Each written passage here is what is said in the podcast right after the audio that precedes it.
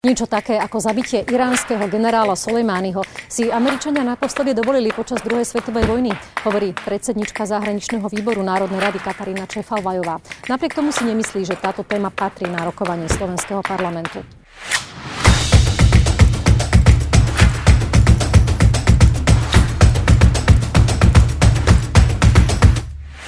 Dobrý deň, pani Čefalvajová, vítajte v Trende. Dobrý deň, ďakujem pekne za pozvanie. Predseda parlamentu Andrej Danko avizoval, že predloží na rokovanie Národnej rady návrh uznesenia, ktoré má označiť aktuálne zabitie iránskeho generála Soleimányho americkými silami ako porušenie medzinárodného práva. Vy ako šéfka parlamentného zahraničného výboru podporíte takéto uznesenie? Mm, Nevidela som toto uznesenie, neviem, aký konkrétne je jeho text, ale rozhodne by som chcela apelovať na všetkých politikov na Slovensku, aby sme nezneužívali túto tému na Prahu našich parlamentných volieb na E, nejaké vnútropolitické účely. Pamätáme si v roku 2016, že sme mali podobne zástupnú tému migrácie, hoci sme žiadneho utečenca na Slovensku nevideli, tak to bola téma parlamentných volieb. Ako by sme na Slovensku nemali dostatok vlastných problémov a teraz sa to možno niektorým ponúka ako atraktívna téma opäť nejaké hľadanie zahraničného nepriateľa a, a vedie to len k šíreniu vášni, nenávisti. Videli sme v roku 2016, mm-hmm. že práve strašenie migrantmi vyústilo do toho, že máme v Národnej rade zastúpených Kotlebovcov a teraz ich preferencie rastú, takže skutočne by som toto sa chcela vyhnúť takýmto príjmaniam mm-hmm. uznesení. Podľa vás je to teda zástupná téma, pretože e, tento akt zabitie generála Soleimányho je naozaj top témou všetkých svetových médií aj, aj na domácej pôde slovenských médií, čo nebýva obvyklé pri zahraničných udalostiach. Je to veľmi neobvyklá udalosť, myslím si, že naposledy, čo americká armáda alebo Američania Spojené štáty americké zabili takto vysokého predstaviteľa štátu, generála iného štátu. Bol v roku 1943 ešte počas druhej svetovej vojny, takže určite je to téma, ktorá si zasluhuje pozornosť. Dôležité ale je, ako sa zachováme. Sme súčasťou nejakých spojeneckých štruktúr, takže na mieste teraz je zdržanlivosť, pretože máme určite istý informačný deficit. Je tam množstvo vecí, ktoré nie sú jasné, ani dôvody, ani okolnosti celkom. Takže na mieste je momentálne naozaj zdržiavať sa nejakých komentárov smerom dovnútra skôr pýtať sa spojencov, pýtať sa Spojených štátov amerických na vysvetlenie, pýtať sa na ďalšie plány, čo plánujú robiť ďalej a či je to súčasťou nejakej stratégie, pýtať sa, prečo neinformovali spojencov, pretože tie spojenecké väzby tu sú a, a, a zodpovedné by mhm. bolo mm-hmm. vo svete, kde platia pravidlá a kde platia spojenectvá a väzby e, minimálne informovať. A takže, takže skôr si počkať na ten vývoj a nevynášať nejaké unáhlené závery. Vy si teda myslíte, že tá téma sa momentálne e, dostala do slovenského politického diskurzu s tým cieľom, aby sa zneužívala? Zneužíva sa v politickom domácom boji na Slovensku? Bohužiaľ vidím takéto známky, napríklad požadovať e, stiahnutie našich vojakov z Iraku bez toho, aby sme to nejako konzultovali a, a dávať nejaké veľké vyhlásenia. Vedie k tomu, že posielame pomaly vládny špeciál do Iraku a potom a, nás minister musí upozorniť, že tam ani vládny špeciál nevie bezpečne pristať. Mm-hmm. Ako si vysvetľujete, že to otvorilo práve Andrej Danko, všetky tieto požiadavky a vôbec tú, tú rozvášnenú debatu? Myslím si, že práve to môže byť, že sa mu zdá, neviem, nevidím mu do hlavy, ale môže to byť práve, že sa mu to zdá ako atraktívna téma.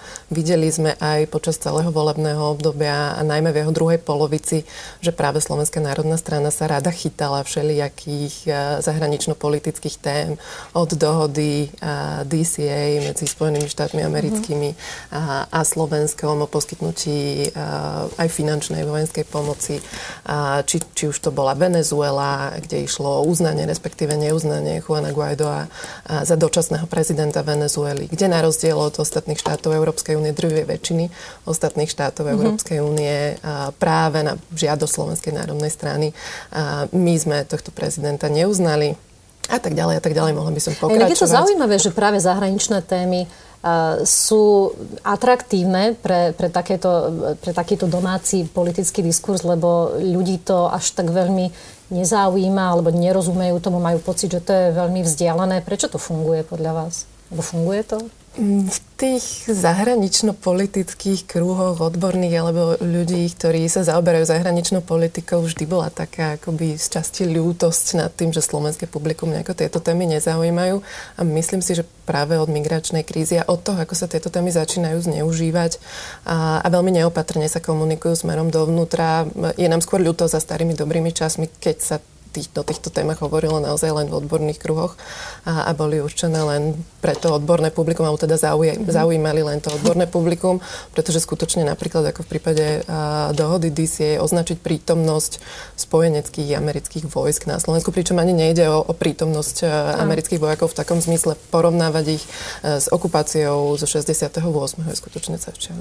Nemáte práve aj v tomto svetle pocit, že sa toho vždycky chytajú strany, ktoré chcú ukázať nejaký anti, anti mechanizmus a nejaký príklon k politike, ktorú razí Rusko? Bohužiaľ častokrát to tak vyzerá. Lebo teraz sa toho napríklad e, intenzívne chytil aj Robert Fico a aj Richard Sulík.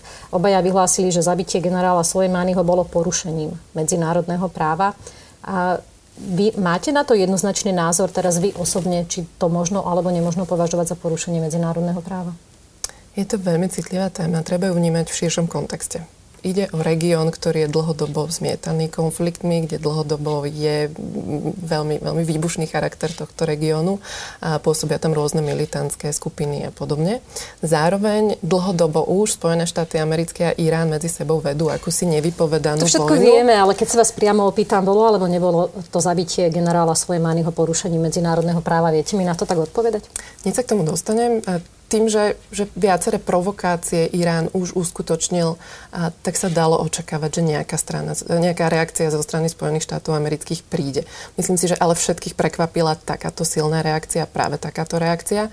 A, a zabitie predstaviteľa cudzieho štátu na území tretieho štátu je porušením medzinárodného práva, je porušením zmluvy, ktorú medzi sebou Irak a Spojené štáty americké majú, a zmluvy o prítomnosti amerických vojsk na území Iraku, takže dá sa považovať určite za porušenie medzinárodného práva. Len sa snažím upozorniť na to, že je to naozaj širší kontext a treba to v ňom vnímať.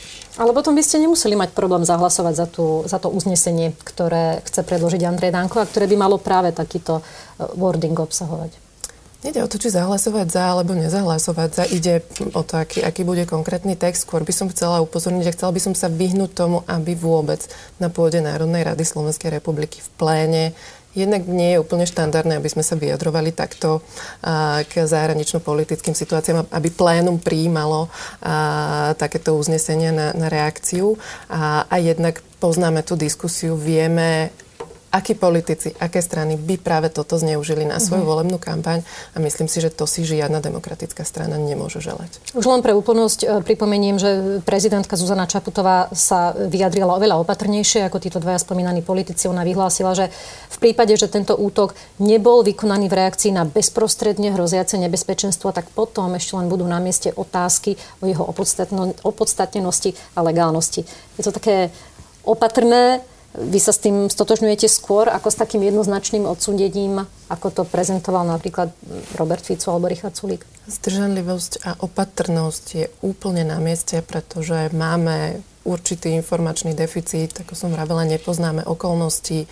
A je možné, je pravdepodobné, takto komunikuje americká strana, že generál Sulejmany chystal ďalšie útoky na, na prominentné americké ciele. A nevieme či je to fakt alebo nie, potrebujeme čas, potrebujeme pristupovať eh, k tejto problematike rozvážne a potrebujeme v prvom rade žiadať vysvetlenie od našich spojencov. Tak um, oni zatiaľ tvrdia, americká strana, že eh, generál Sulejmány plánoval ďalšie útoky na americké ciele v Iraku, čo je nepochybné, keďže vieme, že on organizoval množstvo teroristických organizácií, podporoval ich, poskytoval im financie a stále za mnohými útokmi na, na americké ciele a Američania ho vnímali ako teroristu. A preto bolo teda na mieste ho ho zabiť, tak ako sa to uskutočnilo, ako to Američania spravili v prípade iných e, vodcov, predstaviteľov, neviem, islamského štátu alebo Talibanu, alebo naopak e, sa k nemu mali správať ako k predstaviteľovi zvrchovaného štátu Iránu a keď už mali voči nemu takéto obvinenia, tak ho zajať a postaviť pred spravodlivý súd? Dnes je veľmi tenká čiara, čo sa týka terorizmu alebo nie terorizmu, teda že čo je terorizmus, ale, ale určite všetky činy, najmä Irán vedie politiku a vedie boje prostredníctvom práve pánom Sulejmanim organizovanými zahraničnými milíciami, skupinami násilnými. Irán sa k ním nakoniec ani neprihlási k týmto útokom, ale sú to povedzme iracké šítske milície a podobne. A ale, ale nitky vedú samozrejme dokazateľne k, k jednotkám Kúc, ktorým práve, práve generál Sulejmany velil. šéfoval, velil. Sú to násilné činy, ktoré majú civilné obete, takže toto je definícia terorizmu a, a nie je na mieste označovať za teroristické len skupiny, ktoré tento útok vykonávajú, ale určite aj, aj tých, ktorí sú zodpovední objednávateľi alebo napokyn ktorých sa toto dialo. Pravdou je, že jednotky Kúc niektoré štáty sveta uznali ako teroristické, zároveň ale tieto jednotky jednotky nefigurujú na zozname alebo neboli vyhlásené Spojenými národmi, organizáciou Spojených národov a, za, za teroristickú mm. organizáciu. No, že tamto zasa býva silne politicky ovplyvnené, keďže o tom e, rozhodujú viaceré krajiny, ktoré majú svoje politické motívy v danom regióne. A podľa vás je možné označiť teda Soleimányho za teroristu? Podľa môjho názoru, pokiaľ bol zodpovedný za teroristické útoky, to, čo spada do definície teroristického útoku, násilné činy s civilnými obeťami a násobne, teda mnohopočetne uh, takéto útoky boli, tak sa nedá označiť inak ako terorista. Myslím si, že veľmi dobre ilustruje práve jeho väzby na, na teroristické, militantné, fundamentalistické organizácie. Fakt, že myslím, že v roku 2014 to bolo, keď zomrela mama generála Sulejmányho, tak práve na jej pohrebe uh, sa objavili všetci poprední predstavitelia fundamentalistických teroristických organizácií, vrátane povedzme Hamasu, Hizbalahu a podobne. Takže tým pádom mali Američania podľa vás právo ho zavraždiť? Stále je to Stále je to predstaviteľ cudzieho štátu, stále platí medzinárodné právo, ktoré v tomto prípade pravdepodobne bolo porušené. Mm. A hoci teda potrebujeme Takže bol to terorista, ktorého chráni práve tá jeho ale... príslušnosť e, k vládnym štruktúram Áno, áno. Pokiaľ, štátu. pokiaľ vieme, tak uh, mnoho rokov, myslím, že 13 rokov už je, alebo bol uh, pán Sulejmany v hľadačiku uh, Spojených štátov amerických. Už predchádzajúci prezidenti dostávali ako jednu z možností reakcií na iránske provokácie, ako tú najextrémnejšiu, uh, aj zábitie alebo odstranenie pána Sulejmanyho, ale doposiaľ nikdy k tomu neprišlo, pretože je to naozaj pomerne extrémny, uh, extrémna reakcia a, a vysí veľký otáznik nad tým, prečo sa to stalo, prečo sa to stalo práve teraz, pretože skutočne zvonka to nevyzerá ako súčasť nejakej premyslenej stratégie, skôr ako impulzívne konanie pána Trumpa. A podľa vášho názoru teda e, je to skôr o tom, že Donald Trump chcel prekryť svoje domáce problémy, ktoré sa týkajú impeachmentu, prípadne odísť z úradu a mať pritom ten skalp toho, toho svojho vysoko postaveného, či už teroristu, alebo teda predstaviteľa z nepriateľnej krajiny. Nechcem špekulovať, hovorí sa presne o tom, že to odputalo pozornosť od impeachmentu, ktorý teraz e, nabral nový vývoj.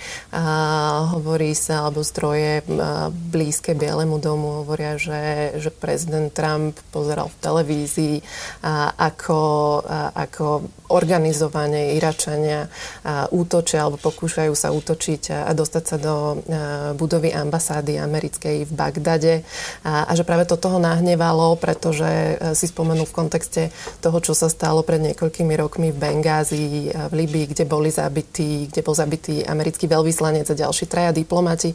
A on toto práve v kampani vyčítal Hillary Clintonovej, ktorá v tom čase bola ministerkou zahraničných vecí, že nezabránila, že bola zlou ministerkou, lebo nezabránila tomuto zabitiu. Tak sa hovorí, že práve toto bol ten impuls. Ale ja hovorím, nechceme špekulovať a samozrejme treba, treba vziať do úvahy, že sa dalo čakať. A predsa len 27. decembra ten posledný útok zo strany Iránu, ktorý, ktorý nastal, bolo zabitie nielen dvoch amerických vojakov, ale aj amerického civilistu. Takže tá odpoveď sa čakať dala. Akurát teda nebolo jasné, ale myslím si, že nikto nečakal, že bude takáto radikálna vrátanie asi najbližšieho okolia pána Trumpa. Teraz je veľká otázka, že aká bude, aký bude následný vývoj v Iráne, čo tým vlastne Američania dosiahli pretože je nepochybné, že zrejme upokojenie situácie to nebude. Už teraz sme svedkami dvoch útokov, ktoré Irán zrealizoval na americké základne, aj keď teda je zrejme, alebo teda vyzerá to tak, že sa ich snažili urobiť s tým spôsobom, aby, nes, aby nes, nikoho nezabili, čo sa zrejme aj stalo. A podľa vás bude teraz výsledkom eskalácia napätia alebo naopak e, nejaké uvoľnenie? To je v tejto chvíli veľmi ťažké predvídať a to, čo ma práve vyrušilo na tomto útoku bolo, že, že naozaj sa pohybujú na veľmi tenkom ľade a tuto v tomto regióne to, čo región potrebuje, určite nie je ďalšie násilie, ale je to skôr rokovací stôl, rokovania, snaha o nejaké mierové riešenie, nielen v Iráne, ale, ale v širšom regióne, čo momentálne teda nevyzerá. Vôbec pravdepodobne, vôbec nie v krátkodobom horizonte. A hovorí sa, že to môže viesť k eskalácii, že to môže viesť naopak k deeskalácii, že naozaj to bola taká ľudovo povedaná rana medzi oči od, od Trumpa Iráncom, aby sa upokojili, aby teda ďalej neprovokovali. Je naozaj veľmi otázne, čo sa bude diať. Je pravda, že iránska odveta prišla, ale dala sa čakať, ale vyzerá skôr ako, také, ako taký zásah symbolický na záchranu tváre, uh-huh. že predsa len odpovedali, sami sa k tomu priznali, použili techniku, ktorá nechala šancu americkej strane aspoň pár minút vopred predvídať, že ten útok prichádza. Ale zase to nemusela byť tá posledná odpoveď, ktorú Iránci dali. Nemusela to byť posledná odpoveď a budeme teda uh, sledovať, čo sa bude diať. Taký naj... Uh, viete, tá, tá vojna, aj keby mala vypuknúť medzi, medzi Iránom a Spojenými štátmi, nebude nejaký klasický vojnový konflikt. Uh, už vôbec nie na základe toho, ako sa Irán správa. Môže to vyústiť do rôznych reakcií. Môže sa Irán vyvršiť na Izraeli. Uh, mohol by Irán napríklad zautočiť na Dubaj, ako na, alebo na Spojené arabské emiráty, ako na spojencov uh-huh. uh, Spojených štátov amerických. No, na tam spojenecké skutočne... lode uh, v zálive. Hej. Tam, ale dnes už vlastne nikto po tých pár dňoch nehovorí o tom, že by sa mali eskalovať ďalšie útoky. Napokon aj, aj sám iránsky minister zahraničných vecí vyhlásil, že oni teda neželajú klasickú vojnu. Aj všetci analytici predpokladajú, že, to, že ten klasický stred vojnový nenastane. A Myslíte si, že bola efektívnejšia politika predchádzajúceho amerického prezidenta Baracka Obamu, ktorý sa snažil ísť na Irán skôr metódou cukru ako byča a uzavrel s nimi dohodu o zmrazení jadrového programu výmenou za uvoľnenie sankcií, čo Donald Trump po nástupe do funkcie e, odvolal a opäť teda začal aplikovať takúto metódu skôr jastraba. Čo podľa vás bolo efektívnejšie? Ja som vždy skôr za diplomatické riešenia, za rokovania a a dať šancu druhej strane. Takže v tomto mi bol sympatický prístup Baracka Obamu, aj keď samozrejme si netreba robiť ilúzie, špeciálne nie o Iráne. A, a tá dohoda, treba povedať, že nebola dobrá. Nedalo sa kontrolovať, že či Irán ju neporušuje, že či predsa nevyvíja nosiče jadrových zbraní, ako bol obviňovaný mnohokrát. Takže dohoda nebola dobrá, ale stále si myslím, že to bolo najlepšie z vtedy dostupných zlých riešení, pretože v zahraničnej politike, v medzinárodnej politike je to často o tom, že nemáte dobré a zlé riešenie, ale máte celú sériu zlých riešení musíte vybrať to, ktoré je najmenej zlé. Áno, a na druhej strane sú informácie o tom, že tie peniaze, ktoré vďaka uvoľneniu sankcií Irán získal, okamžite použil na, na financovanie teroristických organizácií a útokov v regióne. Takže malo to zmysel, tá politika cukru, ktorú robil Barack Obama? Určite by bolo malo väčší zmysel, keby tá zmluva bola bývala silnejšia. Ako vravím, nebola to dobrá zmluva, ale len čas ukáže, teraz už aj Irán odstúpil, alebo teda nepovedal, že odstupuje od jadrovej dohody, ktorú ešte stále európsky partneri alebo ostatní spojenci dodržiavajú. A povedal, že sa ňou necíti viazaný a že na čas ju nebude dodržiavať.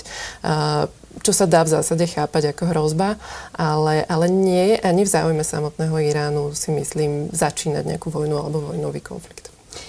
Ak by sme sa vrátili späť do slovenského kontextu, ako sa vám celkovo pozdával spôsob, akým na to reagovali slovenskí predstavitelia, napríklad aj konkrétne ministerstvo zahraničných vecí, ktoré myslím, že až dodnes nezverejnilo oficiálne žiadne stanovisko, napriek tomu, že ho k tomu vyzývali a že sa k tomu už vyjadrovalo množstvo iných, iných politikov.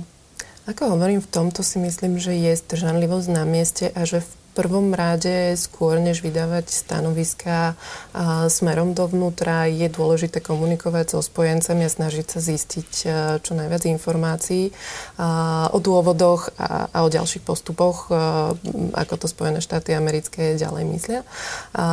Takže tá stržanlivosť je na mieste, ale samozrejme, že je na mieste minimálne komentovať alebo nejakým spôsobom sa vyjadriť. Ak sa pýtate, či, či reakcie boli adekvátne, tak myslím si, že dvaja z troch najvyšších ústavných činiteľov zareagovali zareagovali adekvátne v tomto prípade. Ktorí dvaja? A tí, ktorí zareagovali zodpovedne a, a čakajú teda na... Myslíte na prezidentka požiadali. Čaputová a premiér ano. Pellegrini? Ano. A čakali ste teda, že minister Lajčák sa minimálne postaví a niečo k tomu oficiálne povie? Myslím si, že by bolo na mieste komentár od ministerstva zahraničných vecí, ale, ale častokrát sa stáva, že práve na miesto ministerstva zahraničných vecí, ak zareaguje premiér, a tak potom už stanovisko mm-hmm. ministerstva zahraničných vecí nemusí byť potrebné a v tomto prípade môžeme brať tak, pretože pán premiér sa k tomu vyjadril, reagoval. Teraz nás zrejme čaká aj debata o tom, či by sa slovenskí vojaci mali natrvalo vrátiť domov z tej výcikovej misie NATO, ktorá je dočasne pozastavená. Myslím, že Andrej Danko e, naznačil, že tiež navrhne do do toho uznesenia, aby sa tam spomínalo práve to, že by mali byť teda natrvalo stiahnutí. Uvidíme, aký bude konečný text. Aký je váš názor?